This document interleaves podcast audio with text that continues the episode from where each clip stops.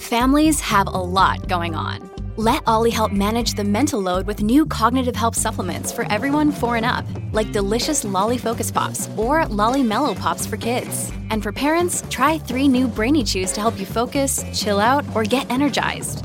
Find these cognitive health buddies for the whole fam at olly.com. That's O L L Y.com. These statements have not been evaluated by the Food and Drug Administration. This product is not intended to diagnose, treat, cure, or prevent any disease. Look, Bumble knows you're exhausted by dating. All the must not take yourself too seriously and 6 1 since that matters. And what do I even say other than hey? well, that's why they're introducing an all new Bumble with exciting features to make compatibility easier, starting the chat better, and dating safer. They've changed, so you don't have to. Download the new Bumble now. Another day is here, and you're ready for it. What to wear? Check. Breakfast, lunch, and dinner? Check. Planning for what's next and how to save for it? That's where Bank of America can help. For your financial to-dos, Bank of America has experts ready to help get you closer to your goals. Get started at one of our local financial centers or 24-7 in our mobile banking app. Find a location near you at bankofamerica.com slash talk to us. What would you like the power to do? Mobile banking requires downloading the app and is only available for select devices. Message and data rates may apply. Bank of America and a member FDIC. Really, Riley? Really, Riley? Really, Riley? Really, Riley? Really, Riley? Really, Riley? Are you ready? This is the Really Riley podcast. Hello, beloveds. Welcome back to Really Riley. Happy Friday. I appreciate you so much for being in my little corner of the world, especially today, because I've been sharing a lot of past traumas with you guys lately. And I will truly say, like, it's been a road of emotions. You know, there's times that after I'm done with the podcast or I hear it or I get feedback from you guys that I'm so cleansed and I feel so much lighter. And then there's some days where some of the trauma kicks back up. And I don't want to say that I relive it, but it does make me go, Ugh, how? How did I go through that? But it also makes me really proud how much I've changed in life and, you know, gone through adversity and lived through things and come out on the better side of it. And you guys have a really big chunk in my healing and my moving forward and my future. So that's what this podcast is about today. Um, you guys have asked for more podcasts with the trio of me, Sarah Frasier, and Natasha Elisa. Um, I love doing these podcasts with them, and I love that you guys love it too. And sitting down with these women has really given me the cur- courage, as I choke on my words, you know, to talk more about my past. Um, this time with domestic abuse, and I've talked about this you know, in bits and pieces throughout the years in my life in radio and in podcasting a little bit, um, but never in depth like this. Um, if I, I don't want this to be a trigger for anyone, so maybe a little bit of a trigger warning here if you've been through, you know, relationship trauma or domestic abuse yourself. Um, but I wanted to do this to give you guys a little bit more of the backstory on me and what we got this, my motto, truly means. And if anyone ever says that I have this beautiful fairy tale relationship now with my husband, Marshall, it was not always so. And I made a lot of mistakes and ignored a lot of red flags. But you can come out on the other side and grow and be better for it all, no matter how much it hurt. So I'm giving you a great big fat really Riley hug if this was ever you or if you're in this and you feel like you have nowhere to turn and you don't know how to get out of it. There is always a way. And you do really have this. You can do this if this is you. Um, so, yeah, I hope you guys love this podcast with my new Uh, castmates. I don't know. like, yeah, I just really hope that you guys connect with this in some way. And I appreciate you for listening. So here it is. We need an official team now for the three of us. I don't know what it is. I don't know. Team I radio. know we need to figure that out. I don't know what it is either because that's like such a big like special thing that it's got to be thought Yeah. out. What should we call it? Anyway, um, look, we're back together. Uh, you guys loved our episode so much, our two-parter with Riley Couture, formerly of the Kane Show, your morning show. We all know our girl Natasha Elisa, longtime blogger, also tied to radio forever and ever, um, and myself. And so we wanted to come back because Riley, I think we all, I know Natasha and I both, when you brought this up on the two-parter wanted to get into it, but it was kind of almost like a whole nother life story of yours that we th- we were mm-hmm. both drawn to, and we thought, okay, this story has to be told. And it will help so many other women too. And that was that you brought up that you had been in a just a violent relationship, right? Like you were you were a survivor of domestic violence. And so I think Yeah. I don't know how you felt, Nat, but when Riley, when you said that, I was like, okay, that's a whole nother story I want to hear about her life. I had no idea. I know. And you mentioned it like kind of just so casually, like slipped it mm-hmm. in. It's like, wait a minute. There's Yeah. a lot to unpack there. What's interesting about that is that I've kind of briefly touched on this too that I was a child of trauma and everything like that. So, trauma in my life and relationships and the way that they were shown to me growing up was normal, if I if you will. And it's just when I bring it up so nonchalant, I guess maybe it's because it was like 15 years ago now, but it was probably some of the most traumatic times of my life. Interesting enough, as well, in the other podcast, a lot of people were commenting on Instagram saying that like there was a lot of pauses with me. And I was thinking about that and I'm like, well, I've blocked out a lot of the things like in daily life. But then when you talk about it, it comes back. Like I was actually leaving the gym today and I was thinking about a lot of the things that happened within that relationship. And I was just like, wow. I often tell my husband that I'm like, if you knew that girl, I don't know if you would have got down on one knee because she is, at least I hope, 90% the antithesis of who I am now. Like the we got this girl was not that. Um, but it was definitely a time in my life that I would never relive. But I'm glad that I learned so much about myself from that relationship because had I not, I don't think I would have been prepared to have the loving marriage that I have now. Um, like one point I want to make before I say this with everybody is one of the biggest things is people ask me, how did you get past that emotionally and physically abusive relationship to get you where you are with Marshall, my husband now? And my answer to that is always, well, I had to look inwardly a lot. And a lot of people don't think about it that way when you're the victim of abuse. I had to go inside and go, what did I think of myself that I was accepting that? What did I not love about me that I allowed those things to happen and got engaged not once, but twice to the same person? Like it wasn't something that I even left. I mean, we can get into that too, but I definitely say, like, anybody that's going through this, I'm not saying blame yourself. I'm saying when you go to the other side and you get to your happiness, just make sure you clear up the stuff in your heart that was broken there, that you revisit how to love you, because I feel like if you love yourself more than anybody else in the world ever could, then you're going to meet that person that maybe tops that. I did. I mean, I, I don't mean to be like hee hee, but I'm so grateful for that time because now I was able to appreciate my husband today. So. Sarah always tells me, like, healed people attract healed people. Right? Isn't it crazy? Like, it's so elementary if you really think about it. And I don't mean to be disrespectful to anybody's journey, but the choose happy thing that it still annoys me to this day is a lot easier than you would think when you break it down in small steps. And I think that was my biggest step to getting past that. I think I'm jumping ahead of myself. Like that should have been at the end, but No. No, no. But and I always an, an abuser can always find somebody that isn't healed. You know, they they thro- they they prey on someone that's not healed because to your point once you did all the work and the inner work, you weren't going to attract that per- that guy was never going to come back to you because he didn't have the control over you. So so abusers always find that person that that isn't healed.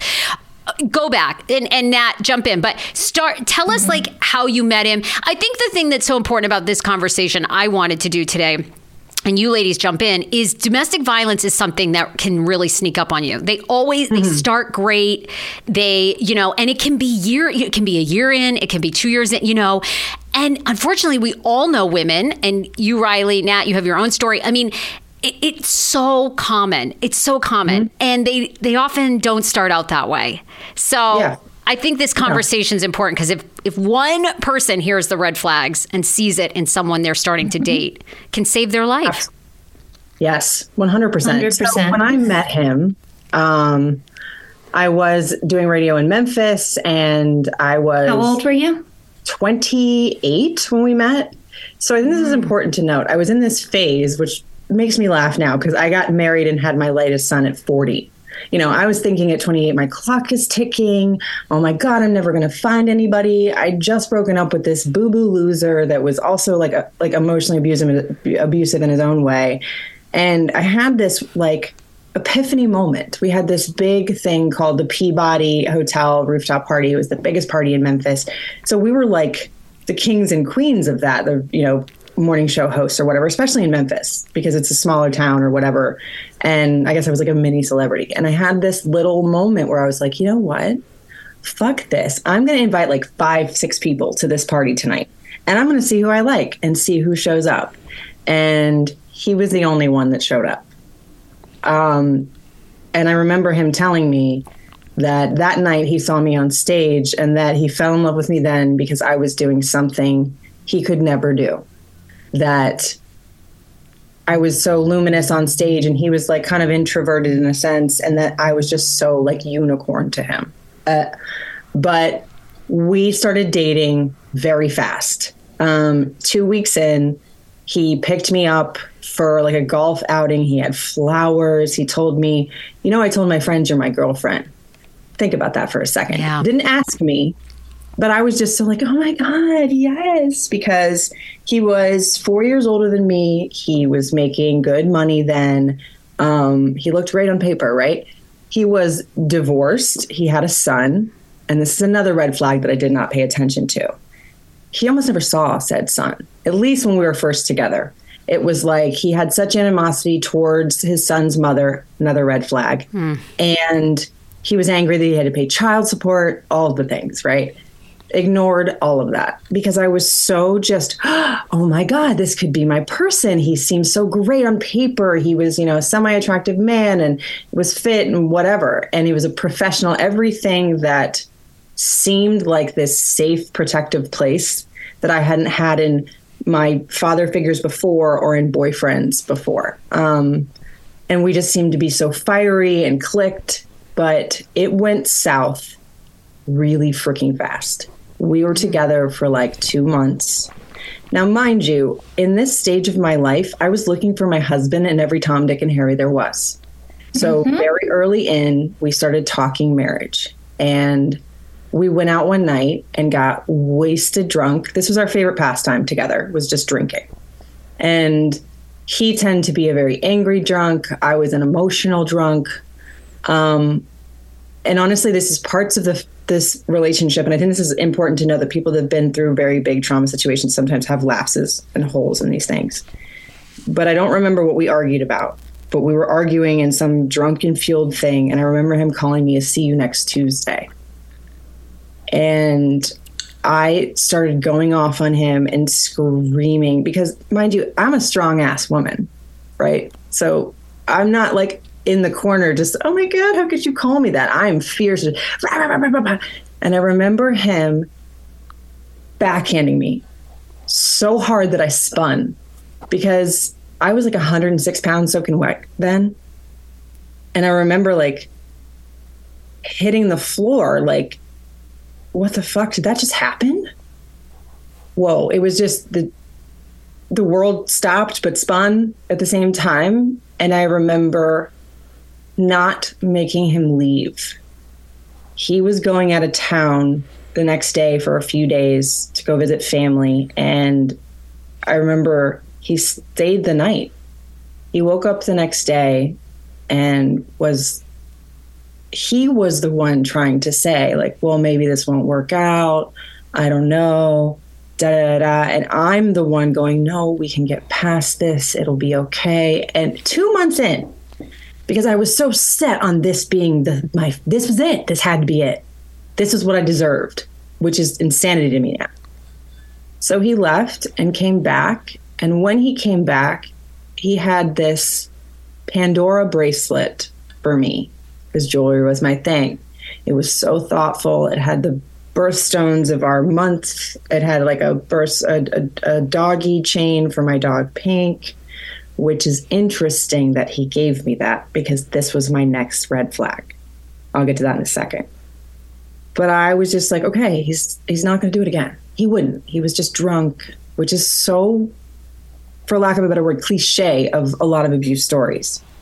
And Can I ask you, Riley, before you keep going, yeah. do you think, because I recognize a lot of this in myself, what you're saying, yeah. it was almost so incredibly clever and manipulative of him instead of like he knew this is the first time that he's done this to yeah. laid hands on you and he was probably in tune to like if you had abandonment issues from having father issues that he went straight into the i'm going to make her think i'm going to leave her because then instead of focusing on my behavior, I'm going to hit that deep rooted fear. And when you get that, that fear, you yeah, forget everything else. Because he did because I, you pegged it. Same right thing. Away. Same thing. And yeah, it's like then you come and you give the gift. You make this monumental like thing of in the bracelet. He had the month that we wanted to get married, and like, okay, I gave you the fear that I'm gonna leave let you sit on that for a weekend and come back with this big beautiful present and i played on everything Ugh. it's like each charm in that fucking bracelet was like a piece of my dream that i wanted so we were fine i guess for a little while and um, my puppy pink was only a couple of months old at that time she was the he was the only person she ever bit in her life which should have been a red flag but one day I came home and Pink was cowering underneath my bed. And I was like, what happened? He's like, this fucking dog bit me. I was like, why did she bite you? Because she never, she was a puppy. She was like this tiny little thing. She was a little miniature pinscher chihuahua mix. Wow. And he said that she had pissed on his nice coat. And I remember being like, what the fuck did he do to this dog to have because Pink was a sprightly little thing. You know, she would bark and whatever, and I kind of ignored that. Which for me is like, you know, Pink was my first baby before I had babies. And the next time there was an incident with the dog, I came home and he was putting away groceries. And the door was wide open and I was like, Where's Pink? He's like, I don't know. What do you mean you don't know? Well, you know, she ran out of the house and I had to get these groceries and I had to get the groceries in the fridge before they went bad. I was like, excuse me, what? Like my dog is missing and you're just putting away milk? So I ran through the neighborhood and Pink, Pink, luckily enough, she was just at the playground or whatever, but blocked it out. Didn't think that that was another red flag. And maybe some of this wouldn't have been so awful had there not been that first slap. Um, Riley, then, I, I have a question. After that first slap, I mean, did okay? So did he apologize at all, or he just went into this mode of? Like I'm leaving you. We, we're we're not kind of putting the guilt back on you. Like, was there any right. acknowledgement? Because I have to imagine that was the first time you'd ever been hit by a man, right? By a boyfriend, yeah. By a boyfriend, right? And so, it, was it was it that shocking or was it something like you had seen before and so at the time it didn't really register how bad that was I don't think it was that bad to me because my biological father beat the shit out of my mom. Mm. I think I have blocked out a lot of that stuff because sure. she actually just told me the other day when I was in the hospital. I had like pneumonia and I was just this tiny little kid and I was hospitalized. They had just gotten divorced and he broke her cheekbone because he found out she had been talking to her first boyfriend. And they were divorced for like a year. Mm. So I'd imagine between that and the way that my stepfather was when I was raised, because he was he would look up the child law as to how hard you could hit a kid before you would get in trouble. There was a lot of that. Wow. And my mom was always the one that never saw it. I wasn't there, I didn't see mm-hmm. it. whatever. So I was, I guess you could say, used to that. So to me, it wasn't the end of the world. Like this happened in families. And, you know, I want to say this about my mother, though. She probably did the best that she could, too, because I know there was probably abuse in her family. You know, old school Latina families, you know, this happened. You don't talk about it. Don't talk about it. You keep going, whatever. Um, so I think for me, it might have felt normal. And whatever part of me didn't think that it was normal wanted this dream of this wedding and this family so badly that I just was just like, I'm going to let it go. So. Did he go for a while before it happened again? Yeah. Like the, the hitting didn't happen again for a while. But when it did, it really did. Um, we went to New Orleans to see his family, and New Orleans is the town of drinking.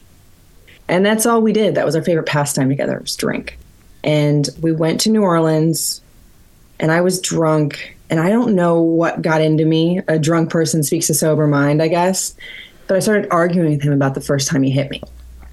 And we were staying like with his family and stuff. So this was for him not the opportune time for me to bring this up. He wanted to go to a hotel and not stay with them.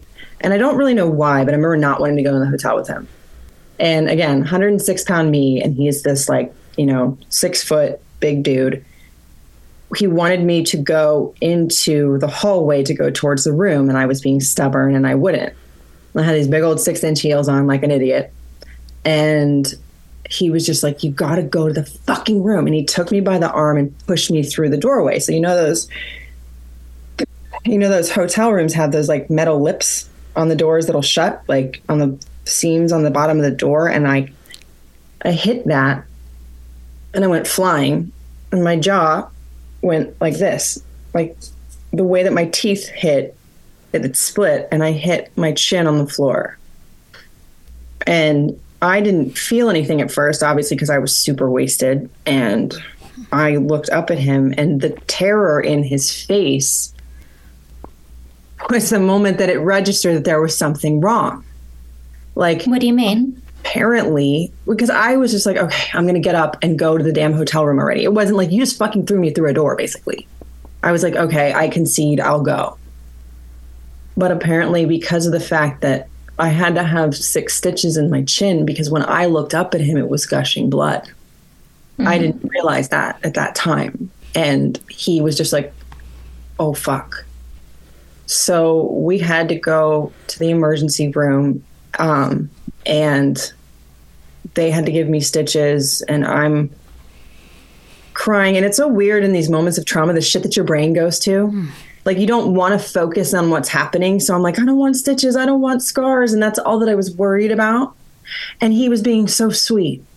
He was standing over me. He was holding my hand. He was rubbing my face. It's okay, baby. It'll be fine. And that's all I could focus on. He's okay. He's my savior right now. When he was the one that had to put me in this mm. Place where I'm bleeding did, all over the place. Did the hospital ask you what happened? Like, how did this happen? No. The lie that I composed was that I had had these big stilettos on and that I tripped. And I told that lie for years. And when we got home, and this is again this abuser mindset, this narcissist mindset, he started crying. Mm-hmm. Literally said that he was seeing God. That he had this epiphany of what he needed to be as a person and he needed to confess something to me and i was like well what's that he's like well i was abused by a family member as a boy and i'm like just so like mind boggled by everything that's happening but the empath in me that he knew mm-hmm. i was like well you you have to you have to like deal with this. Did your parents know? Go tell them right now. Like I'm literally six stitches and I had part of a tooth missing as well. Like I could feel the nerve. Remember that story that I told about Kane later? Yeah. So he went and told his dad and made this big spectacle at that moment. And then his parents were arguing about this is bullshit, blah, blah, blah, blah, blah, blah, blah.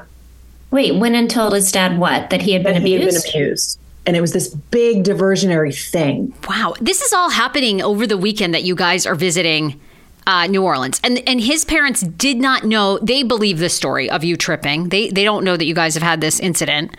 I don't think his mom did. Oh, you think his? So you think his mom kind of knew? Yeah, because There's no way they don't know something's wrong with their son. Yeah. I'm sorry. I mean, but they're also old school Catholic family. You don't talk about it because his dad was a very aggressive man. You know, he was very grumpy and he was kind to me because I think that he liked that I would stand up, so sort of, to him. Um, but I think his mom kind of knew because she was crying so hard when we were leaving to go home. And fast forward to later when we broke up, she was kind of wanting us to break up. And I remember saying to her once, like, what did I do wrong? Like, why? Like, why? What did I do wrong? Like, why am I in the wrong in this? And she was like, you're, you're not, honey. You know, and that's really most, the most that she said. She was a sweet woman. Um, but I think she knew. Like, when we left there, and this is so, this is so like mind boggling again to me, the person I am now, that how much I would like just put it away. We went home, and in New Orleans, you can stop on the side of the street and get like alcoholic slushies. And I was like, okay, we're just gonna get drunk again. We're just gonna ignore, and everything's fine. I'm gonna forgive him. He's been through all this trauma. This is why I can help him. And I remember taking a sip of that slushy, and the ice cold slush hit that nerve of the tooth. And I remember for one second being like, What are you doing? But I hmm. very quickly quieted that voice, like that. We went home. I told the story on the air of how I had tripped, and it was very indicative of me, right? Like, oh, little Miss Riley Couture loves her heels, and oh, it was the cobblestone in New Orleans, and I fell, and I was just being stupid and drunk. It's fine. That was the only time I've ever lied to listeners, ever. And this is the sickest part. After I went and I had my tooth replaced by a client and told that same story. As a matter of fact, he showed up to that appointment as I was getting the cap put on because he wanted to be supportive, which probably wasn't about that. No, he wanted to make sure you were telling the story. Yeah, Yeah. that you agreed to probably. Yeah. So Wow. What a controlling Oh. move, by the way, to show up to your dental appointment unannounced, or did he tell you he was coming? it, he told me he was coming, but it was like this Yeah. I'm going to be there for you. It's going to be fine. Yeah. And like two weeks later, I found my dream ring on eBay. And I was like, oh my God, this is it. Like, it was this big two carat rock, and it was like going for like nothing. Some divorcee had gotten it, and he was like, well, I don't have the money for it. I have like this much money. And if you want it, then you'll have to pay for the rest, which is fine. You know, like, it's not the most romantic thing, but I was like, oh my God, I want it. And I remember thinking in myself, like, oh, well, I'm the one that wants this big ring. I should pay for it. And that's a whole nother conversation. But the way that he was just like, if you want it, then you pay for it type thing. So we got the ring, and like a week later, he got down on one knee. Like I came inside, and Pink was playing on the computer. And he got down on one knee and he had another bracelet, like the first one, but this time it had different stones and the, a wedding pillow. It had a little pillow on it with a ring on it. And he got down on one knee and he said, Will you marry me? And I remember pausing in my head, going, Say yes. Like, yes, get the word out, say yes. And I started like ugly crying. And I was like, Yes. And like, I called my mom and I was like, "We have a ring," and then she's like, "Are you are you excited? Are you okay?" And I'm just like, I think because in my head I was happy crying, right? Mm. But I think now back to it that I was not. And he said to me like, "Are you happy?" And I was like, "Yeah, everything's great. Da da da. We're so happy." And from there on, we were okay for a minute. But How I much was time has passed at this Yeah. point from meeting him? ten months maybe. Okay, so Wow. really soon. Wow. All right. Yeah. So we went back to New Orleans later on to like pick out my wedding dress. I picked out my wedding dress with his mom and his aunt, and that trip was magical. We were getting along, everything was great. I fell in love with New Orleans. I heard all these stories of him as a little boy. I loved his family.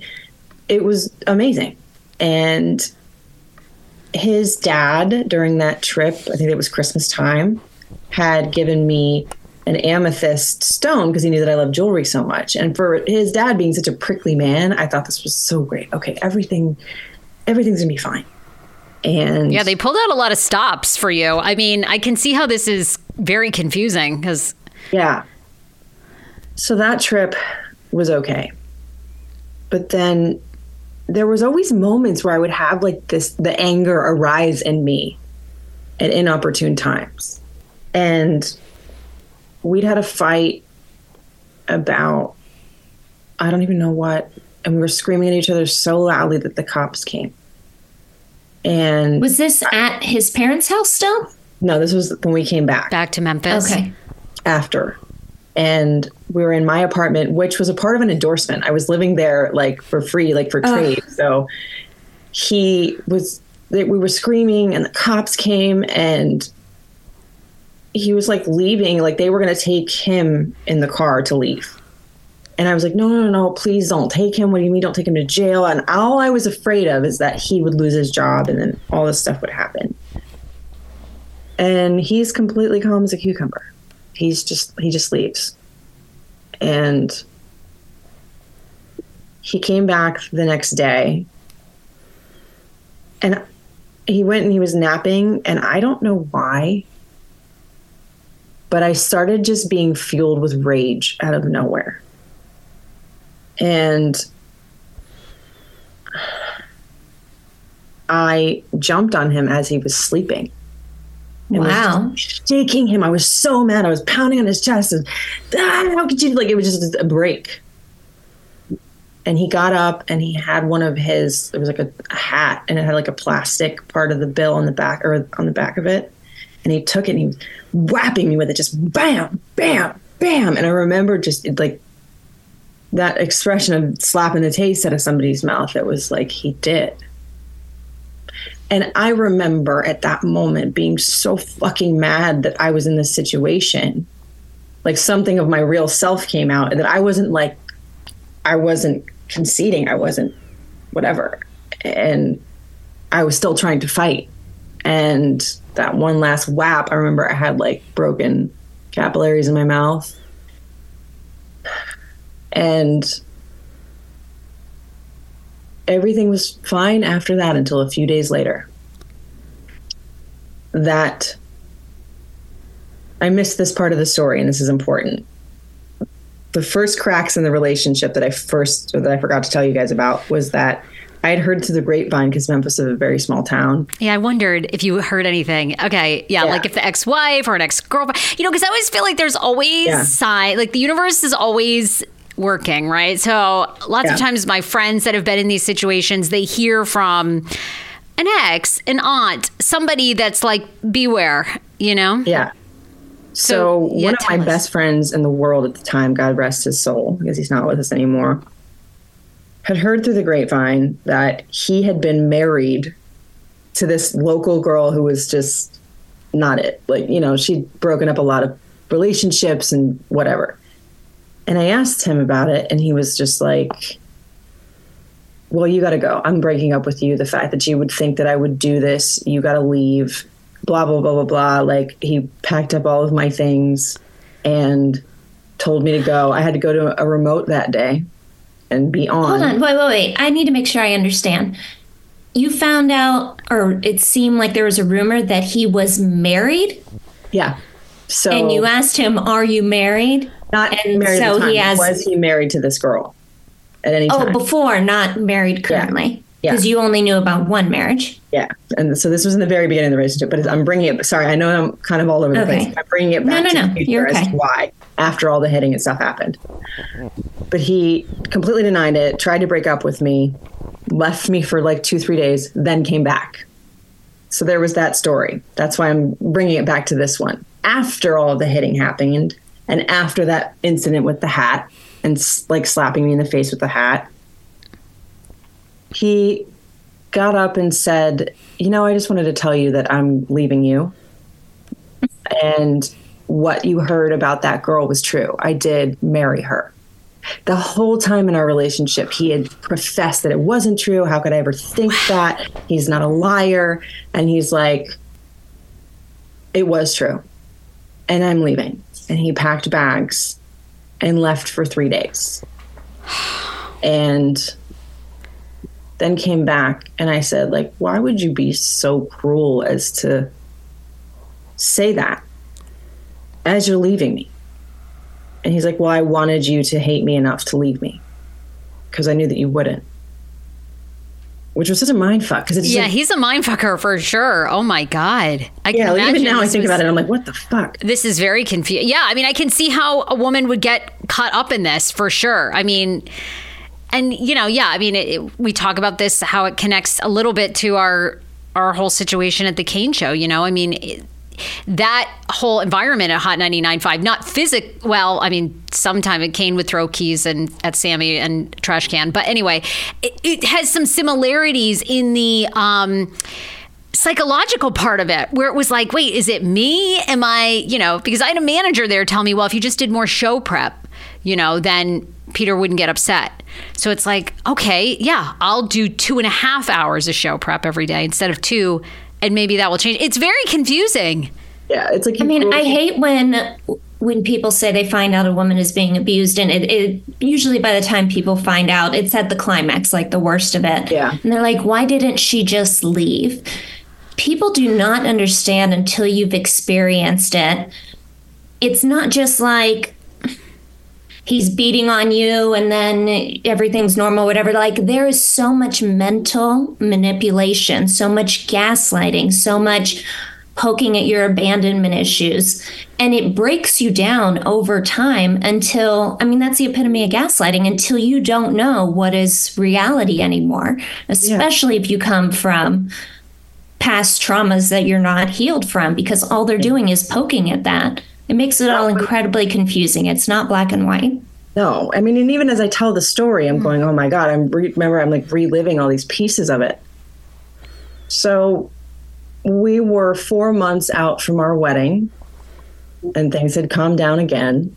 So he came back and you just, Okay, Wow. He's not, because you just wanted him there. yeah, I wanted that story. I wanted the wedding. You wanted the dream. I wanted the dream. What And- about Really, you wanted the family. I mean, at least that Yeah, was with love. me. Is I was so pushing to get married and have kids because I wanted a family. a family yeah. And we'd planned this big wedding. Of course clients were helping pay for it. It was this big talk of the town. I'd had my dress all this stuff.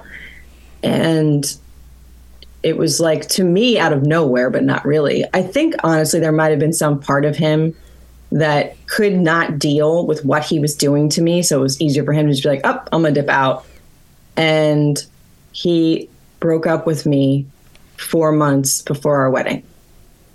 And I was begging him not to go. wow? And when I say that I had like a psychosomatic break, I did.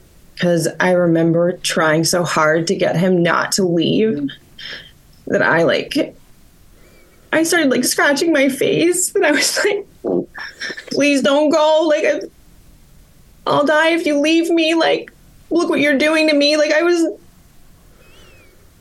I think back to that girl and I want to give her a hug because I was begging this monster to stay and he just stone faced just left and I didn't tell anybody at first. I told my parents, but I didn't tell anybody on the air. Like I went to events wearing my engagement ring and just wasn't ready to like face it with the world. And a couple months went by with that where my family were so scared for me that they were going to like have me like committed almost like they were fr- mm-hmm. afraid the way that I was talking. And they didn't know anything about the abuse, right? No, my my mom did. Like she, Oh. that's why they wanted me because I was all I could talk about is how much I wanted him back. Like I hmm. was going to therapy and I was telling the therapist that I just wanted him back. I just and it wasn't him. I know that now. But I went home to some of my best friends and there's this picture of me holding my best friend's like newborn son with these scratches down my neck and how sad is that? Like I'm meeting my best friend, in the whole world's baby, and that's what it was. And I remember her saying to me, like, Raquel, what are you doing? So after that trip, I went home and I started to breathe. He'd been gone about two months at this point. No contact? Nothing. Wow. And I'll never forget this day. It was the first day that I was like, okay, I can live, I can do this. I was running around my apartment with my dog, and it was a sunny day. I had music playing, and I get a text from hmm. him that said, I just went to New Orleans and I realized there how much I miss you. And I hadn't been back with my family for such a long time. And the last times that I went there was with you. And I love you and I want to work this out. They always know. It's like They clockwork. always know. Riley, wait, just to give everybody context. So at this time, did the radio station, did your coworkers have any idea what was going on? I mean, this is like a big thing to kind of keep secret and then the wedding is called off, right? I'm assuming. Yes, thank you for filling that in. What I had finally told the the people on the air that you know I had to call clients and cancel all of this. I I had to tell my friends like I'll give you back the money for the dresses and because it was all planned. We were four months out. Hmm. My parents had loaned me money for the wedding, and I was like, you know, you know, God, am I going to be in debt? Luckily enough for me, all the clients understood. They were so nice. They didn't make us give deposits back, and everything was like, okay, it's working out in my favor. And then, yeah, he came back, and by that time, I had already had an interview for Nashville. I was picking up my life. I wasn't going to stay in Memphis anymore. I was going to move on. And and had you been okay? Were you done with the radio station? Were you still working, and you were just looking for another job? Did they blown up the morning show? there. Okay, I was still on the morning show, and I had a an interview. I was in the process of it. okay. So you just wanted a fresh start, regardless of Mm-hmm. what was happening on the Memphis radio show, and you were applying to Nashville. Yeah, Okay, and I was. I mean, I don't think I was a shoe in, but you know, some of my previous mentors had given their word for me, and I was just in this like when you're in that process where they're gonna like fly you out there, or you're going out there to see them. You know, you're pretty close. You're within the cluster of a few people, and he had planned another trip to New Orleans for us as a weekend getaway. And the motherfucker planned it on our wedding day. And I remember being at his house and crying because it was such a beautiful November day. Like it was, would have been the perfect wedding day. And I remember crying and he got so angry at me. He's like, What the fuck are you crying about? Da, da, da. Like, I wasn't allowed to be sad about what had happened before. It was, you just have to be happy we're back together. Cried the whole way to New Orleans. And then I was like, okay, I'm here. I'm going to get it together. We're just, I'm going to put it back in the compartment again. And the whole time throughout the trip, he's like, I've got secrets. I've got secrets. I know. I'm look. I want to look for a really pretty place. I want to find a really pretty place and get a really pretty picture of you. And I was like, he's going to fucking propose again. He's going to fucking propose again. Proposing on what would have been your wedding day. Yes. wow, How messed up is that? Yes. wow. So he didn't find this perfect, pretty place. We were going to get couples massages, and I had a stomach ache. I was in the bathroom taking the biggest duty I've ever taken, and I opened the door to him down on one knee. How freaking like metaphoric is that? Yeah, right, right. Like, Like the smell of shit is literally permeating in the air, and he is down on one knee with that engagement ring from before. oh my god. What a story to tell people when they Yeah, ask how you got engaged. Mm-hmm. So Oh my god, Was there how any mortifying. part in you that hesitated at all before saying yes again? so weird is in that time, no. Hmm. The first time I did, but this one I was like, yes, I put it back on. Texted one of my best friends who was a bridesmaid, was going to be a bridesmaid then, was a bridesmaid at my wedding, the the one that really happened. Um, and I sent her a picture of the ring. I said, "Well, this happened." She goes, "And did you say yes?" Like every like people were just like, "What?" Uh, okay. That's good that people, at least in your life, were like, you know, at least they knew and they were saying to you, okay, this isn't normal. I always think that's Some helpful. Did you that know? snap you out of it at all? No, Hearing because my other mom people? was into it. My mom was there. Oh, I think that's part of her like compartmentalizing. that's all part that. of her trauma too. Yeah. So I got the news that I was getting the job in Nashville. And I was like, okay, great start. We're going to go to Nashville. We're going to move together. Everything's going to be great. He had promised me that he was going to move, even though he didn't want to leave his big money job. We got an apartment together that I couldn't afford on my own, but he promised me if I needed money, he would give it to me. And I did afford that by my own. I never asked him for money. I was very proud of that. Wait, but didn't you live together? So we lived together in Memphis, but when I was moving to Nashville, I had to get a new Uh. apartment for us to live together. And But I wait, why is he saying he'll help you with it was expensive, and he wanted me to get the bigger apartment for him to have more space when, when he, he, moved came in. or when he moved in. Ah, gotcha. Oh We right, moving but I just I'm kid- I thought I heard you say yeah, maybe I wasn't listening. I thought I heard you say that he would said he would help you if you needed it versus we're getting a place together, we're going to split it 50-50. Well, because he was still in Memphis, he didn't come right away. Hmm. We had long distance for a little while, and we planned another big wedding. One that we Is he couldn't paying for any of these weddings? Is he chipping in? First one, he was not. And this is what's the big monumental thing that he really does love me. We looked at hmm. venues. There was one venue we could afford and one we could not. So he took money out of his 401k and made this big thing like, I know you want that one. And I want you to have everything that you wanted. I want you to have this Princess Day. So everything was semi okay. He even showed up one night because I missed him. I was on the phone with him and I was telling him how much I missed him. He couldn't supposedly couldn't come to Nashville that weekend. And it was a Tuesday. And he's like, Hold on a second, I gotta I gotta knock on the door. And then I hear a knock on my door. And he was there in front of me.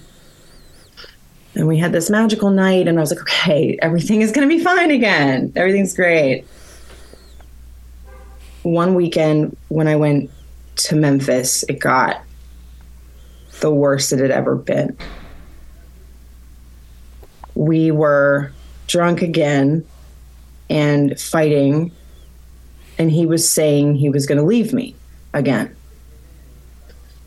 And this time now, I was angry by that time, um, I had signed for him to get a car because his credit was shit.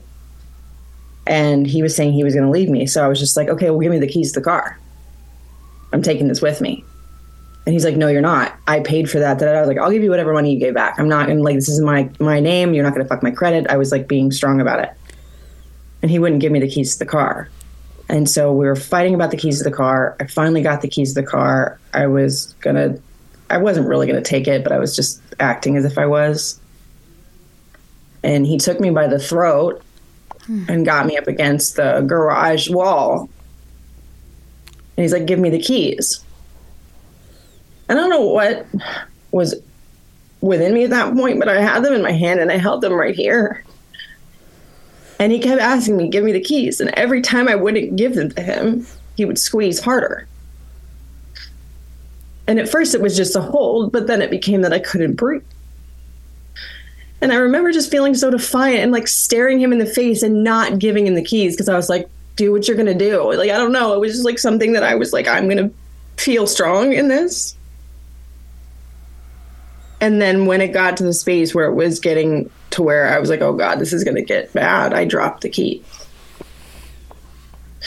And the worst part about that is that I went in the backyard after he walked away from me to where he was sitting and got down on my hands and knees, literally, and begged him not to leave me. Hmm. Because I was so fixated on this story working. This had to have been it. You know, like I was 30 at that time. I needed to have this family. This was my chance. This was going to be it. And this time he was really telling me to go. He called my mom and was just like, she needs to go. And I packed up my dog and my car and drove the four hours to Memphis. Wait, he's saying you need to leave your place in Nashville? That was when I went to see him in Memphis. So oh. that was oh. weekend that I was traveling back and forth. So this happened in Memphis? Yeah, because he okay. hadn't there yet. He was saying gotcha. he was going to get rid of his job and didn't. So we made up again. But wait, was, so you left? You I left, left this? Home. I left Memphis, went back to Nashville, wow. did the show the next morning. That's amazing. And I remember one time I posted a picture of my nails and it showed my ring. And I hadn't told listeners that we were back together yet but someone saw it and they commented on it and they were like, "Oh my God, Riley, please tell us, are you guys back engaged? We're so excited." Da da da. Memphis listeners didn't know, but Nashville listeners did. But these were Memphis listeners that were like, "Oh my God, are you engaged?" Blah blah blah. Are you guys back together? We're so happy because they didn't know the all the abuse. And there was a woman underneath there that said, "I give it two years." And nobody had ever been that mean about us. And I was like, what is this? I had some premonition that like something ain't right there because he'd been like tapering off and like not taking like job offers seriously and talking so negatively. And I called him and I asked him about it and I was like, what? Who is this person? And he went off you fucking ruined my life. You're a fucking bitch. You're just so dramatic. I, blah, blah, blah, like flipping out. And he's like, I'm not coming. We're not getting married. Blah, blah, blah. And at that moment, I said, like, you're wrong. Like, you are wrong for this. I was like, do you realize you've maligned my whole life and you keep dangling this carrot just to take it back? I was like, you're fucking wrong for this. I said, you know, you realize you make me want to kill myself when you do this to me. And his last words to me, I hope you do. I hope you go slit your fucking throat. Wow. At least I had the strength in me to not. That was enough. And I wasn't okay for a long time. Every moment that I could, when I got off the air, I would just be, I would drink and I would, I was just alone. Like I didn't want to be around anybody. I didn't want help. And it took a very, very long time before I was like okay with all that. Like, and what's so crazy is I used to sit in the corner of my apartment and look at that ring and put it on. Like, you know, that scene from way back in the day, if you've ever seen Sex in the City, where Charlotte's putting on her wedding ring and she's just walking around her house and like is still yep. trying to have that dream. I went through months and months of counseling after that. And my counselor's office was right next to the venue that we were supposed to get married at. Yeah. So that was also a gut check to weekly have to go look at that. How did you how did you even know though to get therapy? Cuz I think I mean I think that's actually kind of what's pretty amazing about your story is you know a lot of people never get the chance or never really want to do the work like we were talking about mm-hmm. at the mm-hmm. start of this to really look inward. How did you I mean did you read a book? Did you see something on TV? Like how did it click with you that you needed a therapist? I don't even think that it really clicked. Nobody told me to because I was always like the strong one, you know? And I think somewhere in myself, I knew that if I didn't seek out help from people that really knew how to help me, because my mom was always just, no, it's fine, it's fine. And, you know, my friends were so far away that I think somewhere innately I knew that it wasn't going to be good if I didn't. Because then I was like alone dealing with the grief of letting someone do this to me and not having the strength to like leave. And I had built this whole new life supposedly with him. And this, you know, wedding wasn't happening. And I remember just being like, I, I gotta do something. Like, because there was times where I would not even get out of bed if not to let my dog out. And I remember saying to my friend at the time, like, I wish the wedding just would have happened. Even if we got divorced, I wish the wedding would have just happened. And she was like, Riley, why? Mm. I was like, I don't know. I just felt like that one magical moment would have made it all worth it. And she said to me, like, no. She was Southern. She used to call me Raquel Bell. And she was like, baby girl, when you get married someday, it's going to be the most magical thing ever, and you're going to understand why this didn't happen. Mm. She's also not with us anymore either. So that, like, I always thought of that. But I did not have another boyfriend for six and a half years after that. Wow. I was going to ask you, how long from the time that, you know, it finally ended, did it take for you to see it for what it was? To realize it wasn't your fault and about you, the to see him for who he really was? It was oh god, I don't in total like in full, you know what I mean? Probably not for like a good 4 years. Yeah. Like in that time too, right after this breakup, oh, I get the call to go to Atlanta. And I'm like, I don't want to, I, I, almost didn't go to Atlanta. Wow. But I think the realization when I realized that everything was going to be okay, I was going to be okay, it was literally right before I had my son. I remember mm. a week before when I was pregnant, I was still pining over this fucking ring, right?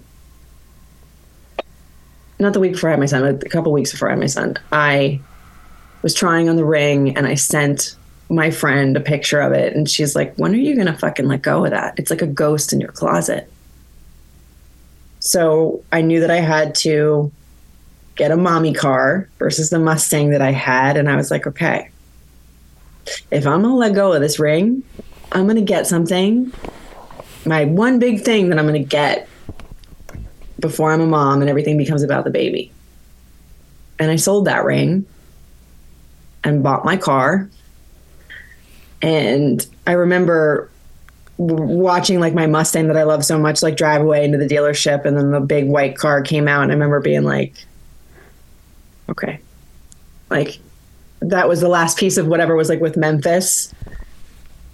And I was like, now it's this is this is my new life. Like there was new life coming in literally into the world and it was like I was becoming a stronger person. I had to, wow. you know. So many people ask like, you know, how did you get through that? How did you leave him? And that was the only thing that I regret. It's funny how this this came around later too when so many people asked me about like leaving radio and stuff. Is like I only regret not having enough self-worth to leave. That no fairy tale or somebody else's idea of a fairy tale is worth that.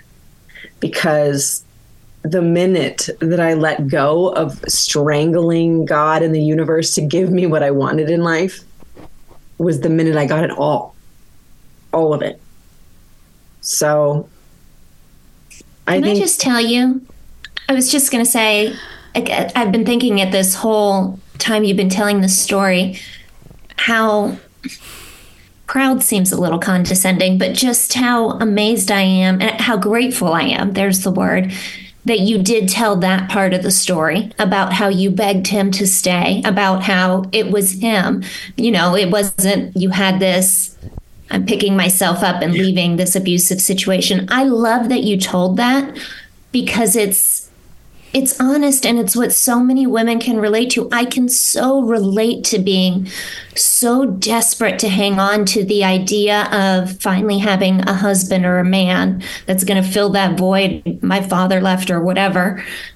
That I would hang on to any relationship just because I needed that void to be filled. So I am so in awe and grateful I- that you told that part specifically. Yeah. Because like, it's real I- life, it's true. And so many of us can relate. Yeah, that's like my husband when he, he hears these stories, he's like, "Who who the fuck was that?" Because in our wedding vows, I actually said to him like, "Thank you for fixing a heart you didn't break." Because when I met him, I was so like, "You will not open a door for me. I'm Miss Independent. We're not." You know, I'm gonna be your wife, and I'm gonna have my own money. I'm gonna have da, da, da, da. like there was no like I'm not gonna lean on you for shit you know, I was always waiting for the other shoe to drop when he came around. He's always telling me, keep those shoes tied. He still tells me that now. Like even married and as much as I love him and, you know, I have my we have our sons and, you know, he ain't go anywhere. If he goes anywhere, I'm like gonna lasso him and bring him back. Like but even now I have those issues where, you know, if it, the you know, if he's silent or whatever, like I what's wrong? What's you know, like not that I think Marshall would ever one ounce of him could ever be that. He's the most genuine, kind, wonderful man that I've ever met. You know, so I always say like if, him. Yeah. if, if it's not you, it's nothing. Like I, I, I'm going to be an old lady and I'm going to lock all the lady parts up. On the, if it's not you, it's nothing. But even now, I do still have some residual like issues with that. That I always feel like there's something in me that like something bad is going to happen. And that's still work that I do today. That's still work that I'm like, Marshall loves you more than anything. And me too with him. But it's, you know, it's always a journey. It's not a destination. Uh, and Well, I'm, cu- uh, I'm curious. How did you attract your husband? Like, how did you break that cycle? Because I think for a lot of women and men listening, right, they attract. They go to therapy. They see. I, I know they attract the same person over and I've over. done it right? twice. Right. Yeah. Natasha and I have talked about this, and I had this pattern with because my dad passed away when I was like 15 years old.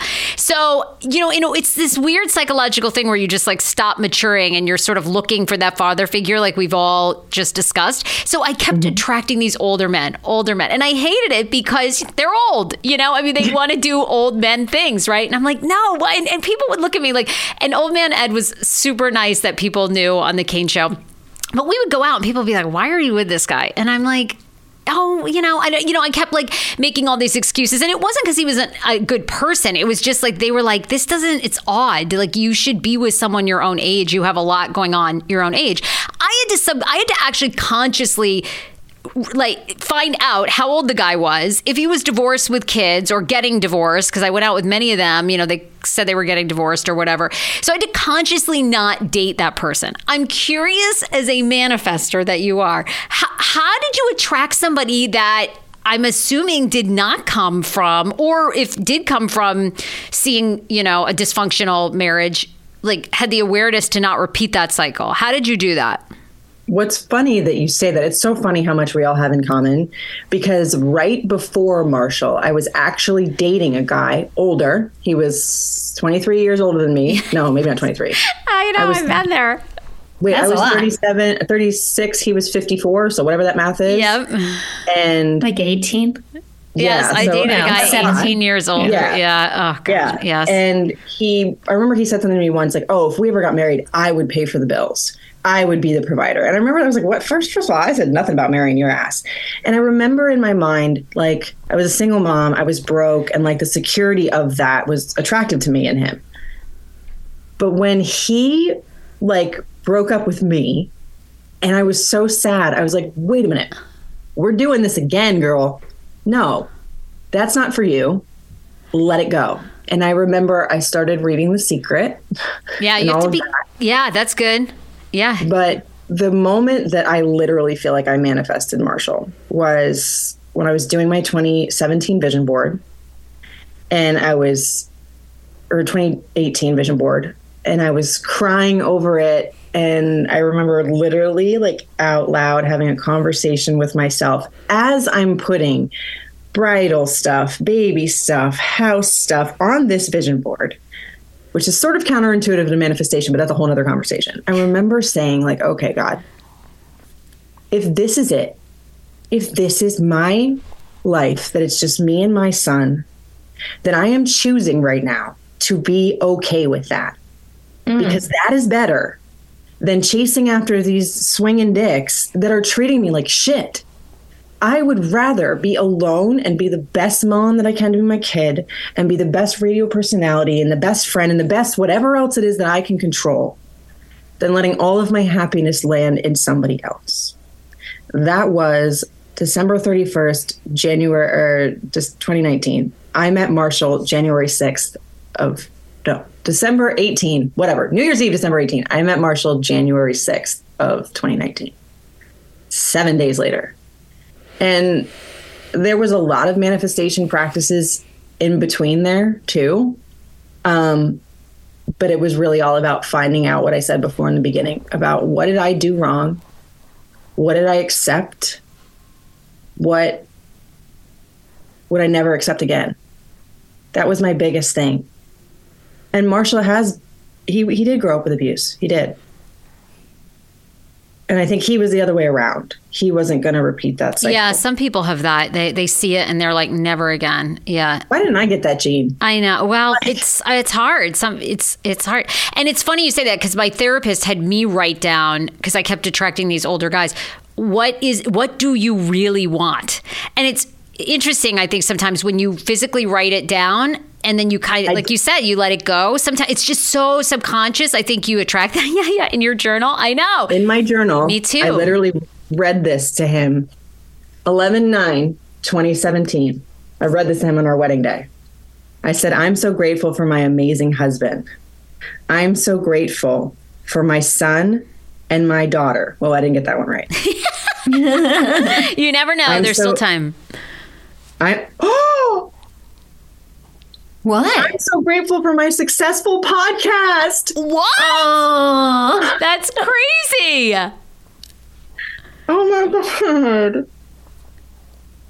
Yeah, so there's a lot more stuff in here about my husband and being specific about what I wanted and having a vision for my life and having a vision of what I wanted. I got real specific about his attributes. I said I wanted a man with a sleeve of tattoos. Oh, he didn't have one full sleeve when he met me, and a week later he got it. Wow, that's Um, real you detailed. know, I was just like, I just want a man my own age who's not married. Oh, I hasn't- said, I said he can't like sports. He can't. Yeah, he doesn't want to share a closet with me, which we don't Oh, have wow. the closets. you got real I said he'll be amazing. God laughs at some of our plans. Like literally, I tell people this in manifestation all the time. Get fucking specific. Like literally, ask for what you want. Because if you don't ask, believe, and receive it, nobody's gonna do it for you. Literally, It is and I true. don't. I don't give a shit if it's placebo. And I know like Kim Zolciak Biermann said that first, or whatever. She was the first person to make that kind of famous. But it's literally true. Like if you actively put into motion what you want in your life and you act as if you already have it, that's what that was about. Because I didn't have a husband at that point, but I was writing down the things that I wanted and the things that I knew I wanted, that I wasn't just wanting a wedding. I did put that in there. Thank you for my perfect wedding because it, it was what I wanted. I don't, whatever. And I did get that. Um, but I, I had a rose quartz crystal because rose quartz is the ultimate stone of love. I held that with me every single night. Every single night before I went to bed, I said, Thank you, thank you, thank you for the best thing that had happened that day. That's my biggest practice in manifestation. If I let everything else go to the wayside, journaling and all these other active practices, that was the one thing that I always kept was that because the idea behind that is that you go to bed thinking about the best thing that happened to you that day. So then you have a great sleep and you wake up, and before your feet hit the floor, you say the same thank you, thank you, thank you for the best thing that's going to happen that day. I did a lot of that. with manifestation. And it was crazy how when Marshall and I met, it was like there was no questioning it. We were also dopes and like two months in planning a family. We got pregnant with our first that we lost like three months in. Four months in, he was planning the ring. We would have gotten married a year later, but we had a pandemic in Malin. Um, but when it's for you, it's going to be for you. But again, I don't think that I would have been able to accept the love from Marshall had I not gone through a lot of therapy and a lot of self work and stopped drinking. And I guess you can say I'm grateful for all that horrid time because, mind you, Marshall, it took him three days, three three times to ask me out because I was like, nope. I'm done. I'm going to do dry January. I'm not dating anybody. And then finally, I was like, all right, fine, fuck it. One more time. One more time. I'll go on one more date. The rest is history. So wow. It, I love you like, learn to be happy on your own first with yeah. what you had. Like how you said, if that's what I say all the time, God, if this is it, if I'm not meant to find love again, like thank you for this amazing life that I do have. Because I know even, how blessed I am and being happy now. with on your own. Yeah. Yes. Even now, like Bethenny Frankel said this of her first marriage. And I know that that's not a good example because it didn't work out, but she said this sat with me that like the sum of us is is greater than than each of its parts. So we're whole on our own, but together we are better, for lack of a less cheesy term. But yeah, I think that I'm I'm glad to be able to tell this part of my story again because there's so many women that will DM me and be like, I'm so embarrassed. You're such a strong woman. Like, what do I do about this? Like, please don't Mm-mm. judge me. I'm like, listen. It has like, nothing to do with your your strength and no no, I don't know. It can happen. I, it, I, I mean, we we all know so many people that it's happened to, and you know, I mean, and there are men that are in such toxic relationships with women who had toxic mothers who attract that woman, and mm-hmm. it's it's so hard to like change that cycle. It's that's what I think is just so powerful about your story, Natasha's, my own. Just I think that's such a gift to give people listening is the awareness that you can break a cycle. I mean, what mm-hmm. you and Marshall are doing with your own family. I mean, it's just, and I'm sure we all have, you know, our parents did the best they could with what they had, you know, and it's like to change that is like the greatest thing you can ever do. And I, I feel like no one ever gets credit for just that because it's so simple. It's not simple. It's so Mm-hmm. You know, I don't think it's glamorous. You, you, know, yeah, right. Like, it's I'm simple and really hard though. Like, it's it's hard. People don't understand. You know, people that that go grow up like you, you know seeing abuse or see you know it's really hard to not. Well, to differentiate like you don't love how much love. you normalize that right that's i never thought that like when I, it wasn't until i went through years of therapy later that i was like wow that really wasn't fucking normal like yeah i thought that's just how i grew up i thought that's how everybody grew up and then you know i would have certain like friends throughout the years or maybe even boyfriends that were like just come and go and I would see their family and, oh what you guys don't fight? You don't get wasted on tequila and scream at each other on Christmas Day? Like right. you you know you you never got hit? What? It was so foreign that's, to me. that's what Robin the therapist taught me about the radio station. You know what was happening at the Kane show? She's like you're in an abusive relationship where one day you go to work and you're like getting slapped across the face and the next day you're being told we love you.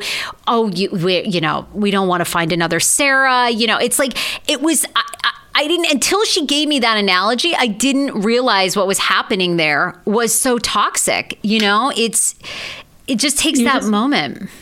Yeah, like you go through a phase where I think, at least for me, in relationships, like in my personal relationships and stuff like that, where I kind of knew that it wasn't okay.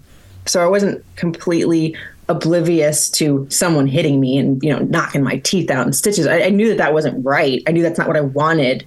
But this dream of what i really did want overrode any any sense of like you know rationale that i had. But that's why i think that i've been so blessed by the art of manifestation and sharing it with other people is because that was the thing that got me through a lot. And it still does. Like you know, it's not to say that like marriage now is all skittles and rainbows and roses because it's not. No, it's a lot of work. it's a lot of work. It's, it's a lot of work to have work, a good marriage. Yeah. Yeah. Like, but I mean, I think I, I know it's annoying. I equate everything to working out. If I want a nice ass, I have to do the squats. If I want a nice marriage, I have to do the work. Totally. So it's just, I think it's very, for everyone that has ever said, like, oh my God, you have this perfect relationship. I want that. And I'm like, for me, yes, I have finally found the perfect relationship for me. But as much as I do believe I manifested it, there was a long road to get to that space where I was able to Mm-hmm. accept it. Yeah. Well, you put in a lot of, like you said, you put in a lot of work. It wasn't just writing in your journal, you know, this is the guy. You you actually went to therapy and I'm sure addressed some deep rooted things. It's so funny when you were saying that. I was like, oh, the next episode we should all have our moms on. And It's uncanny though how much we as women have About so like just this trio have so much in common that I'm discovering all the time that I'm just like and it, even me it makes me feel less alone. Really, it does. Yeah. It makes me Mhm, it feel does. Less like what was wrong with me that I you know even now after all the work I still have those moments. So like I just I'm really like I'm glad that it resonated with you Natasha too because I know like you've had a similar road in that way. Um I just I'm not gonna. I don't want to cry anymore. I know. it's like I was telling you, you know, outside of this episode, we weren't chatting. The it only happened to me once physically. You know, been in many emotionally abusive relationships, and the hardest part for me was not. I mean, it was really hurtful seeing somebody that I trusted do that. But the worst part was it took away this security that I walked around with before. You know, I'm tiny little Latina like you, and I felt like I could get up in his face and say whatever I wanted. And if I wanted to go off, I'll go off. And to then be, see how fragile I actually was, was the most shocking part. You know, that Do you know what's crazy? a man that? can just pick you up like you you are not invincible that that messed with me for years My friend that I was telling you about, the one with the southern accent, she actually mm-hmm. called my ex fiance once and she goes, You know, I'm really scared for her about you because she's not afraid of you, but I am. She's like, I'm afraid of what you're going to do because she's getting to this space where she's not going to back down and you're going to hurt her. So there's so Yeah. many layers to that type of abuse that so many people don't talk about. And I don't care if it's beating a dead horse because I know there's millions of others that have done it before us and hopefully we'll do it after.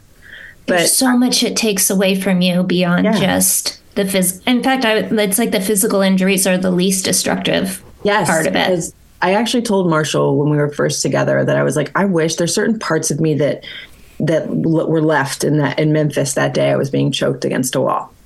I said, I wish you could have seen that piece of me that was so willing to love without, you know, mm. without that moment of like, what do you got under your sleeve? But you know what?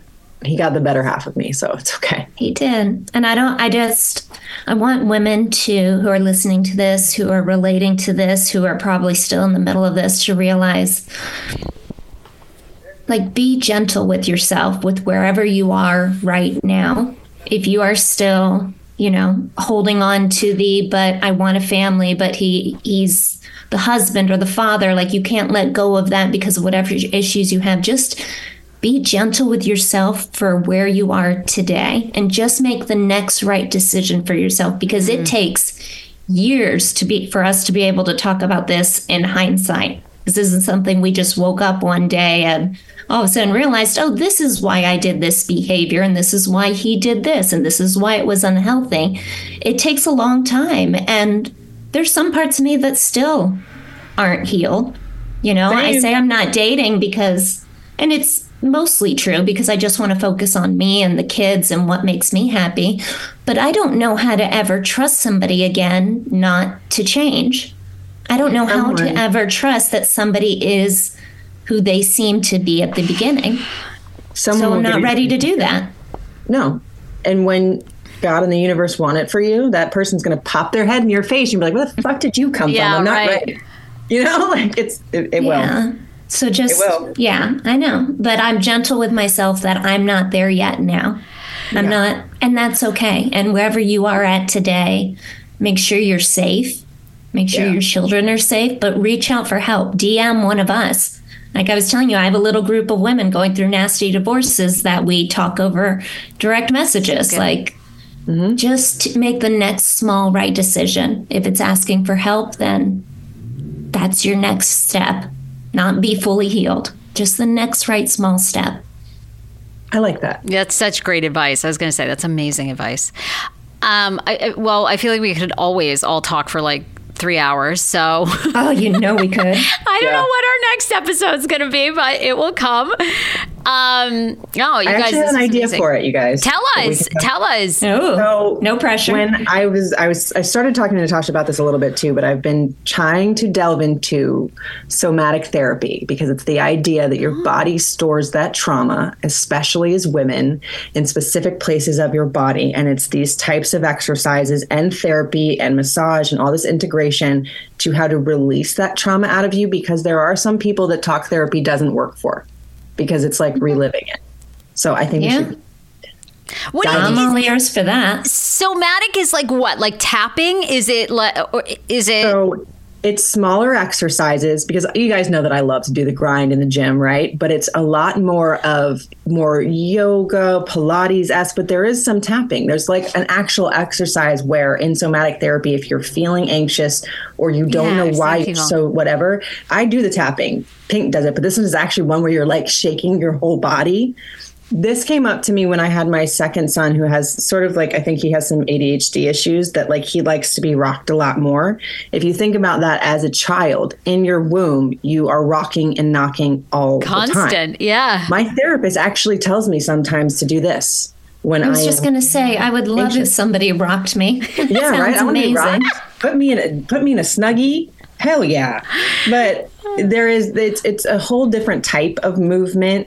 But I'm interested in it, and I haven't really found anybody yet that I'm like Okay, yeah. connected with that I would want to like go there because there's some videos of somatic therapy when you go deep into it that your your trauma is like release, but it's the idea that once they do that specific trauma, at least in your body, leaves you.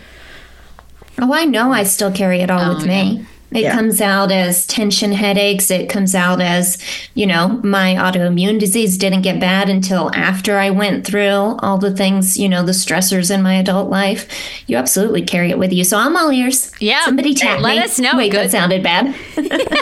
I will tap you. Not like tap that. Like, yeah, I'm going to stop. Rock me. Uh, all right, ladies, where where can people find you guys? What projects are you working on? Let's all promote.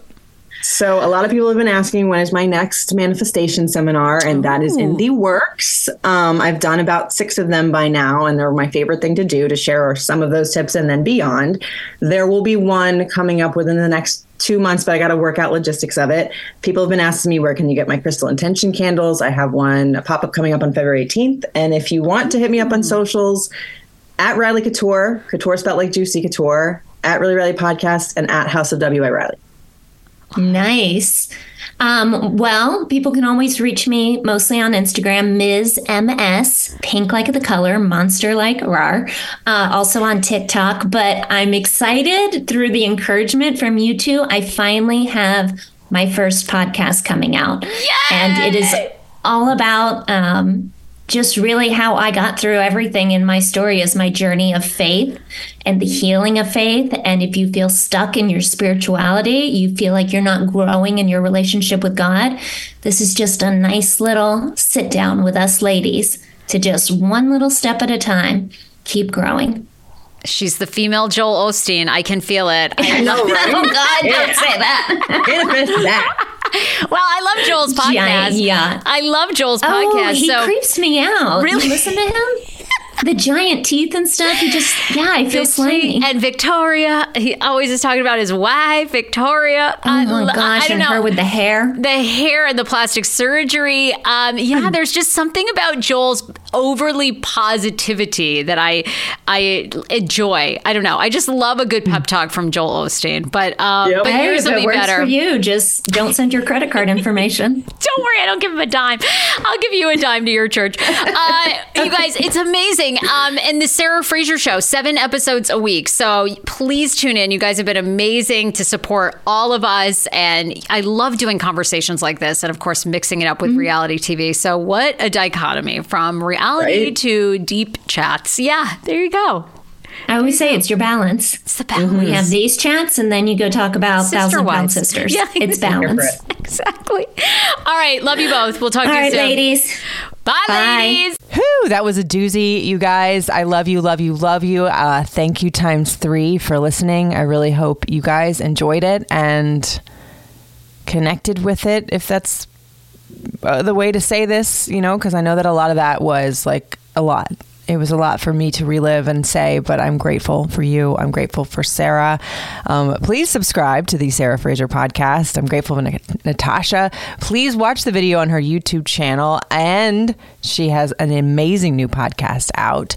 She read it herself. Uh, really excited for her. So I hope you guys will subscribe and listen to that as well. Um, yeah, I just am so grateful for you guys to be in my corner today after all of that. Um, if you guys have any questions, comments, concerns, maybe you just need an ear, hit me up at reallyrileypodcast at gmail.com. You can hit me up on the socials um, at Really Riley podcast, at Riley Couture, and at House of W by Riley. And speaking of House of W by Riley, I really hope to see you guys out at the pop up tomorrow. Um, that's going down from noon to three at Settle Down Easy Brewing. It's going to be so much fun. And hey, if y'all want to give me a hug, I could use one after all that. But I love you longest and thank you for listening. I will talk to you on Monday or at the pop up on Saturday. It's really Riley.